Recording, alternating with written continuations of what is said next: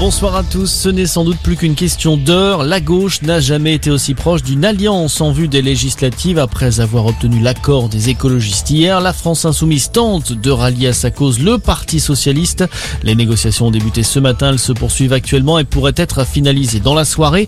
Ensuite, a priori aux environs de 22 heures, ce sera au tour des communistes de discuter avec le mouvement de Jean-Luc Mélenchon. Une question de survie pour le PCF selon le politologue Thomas Guénolé. Ça fait déjà longtemps que le Parti communiste est sur une ligne de crête entre exister et mourir. Il y a un enjeu vital qui est d'arriver à se mettre d'accord avec la France insoumise pour pouvoir garder un maximum de députés.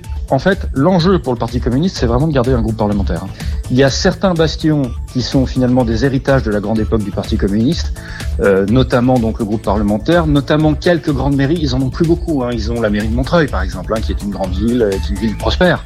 Il leur reste très peu de choses. Hein. Donc, c'est vraiment pour eux un enjeu de survie, un enjeu matériel de survie. Des communistes plutôt confiants sur un accord selon le secrétaire national du PCF, Fabien Roussel.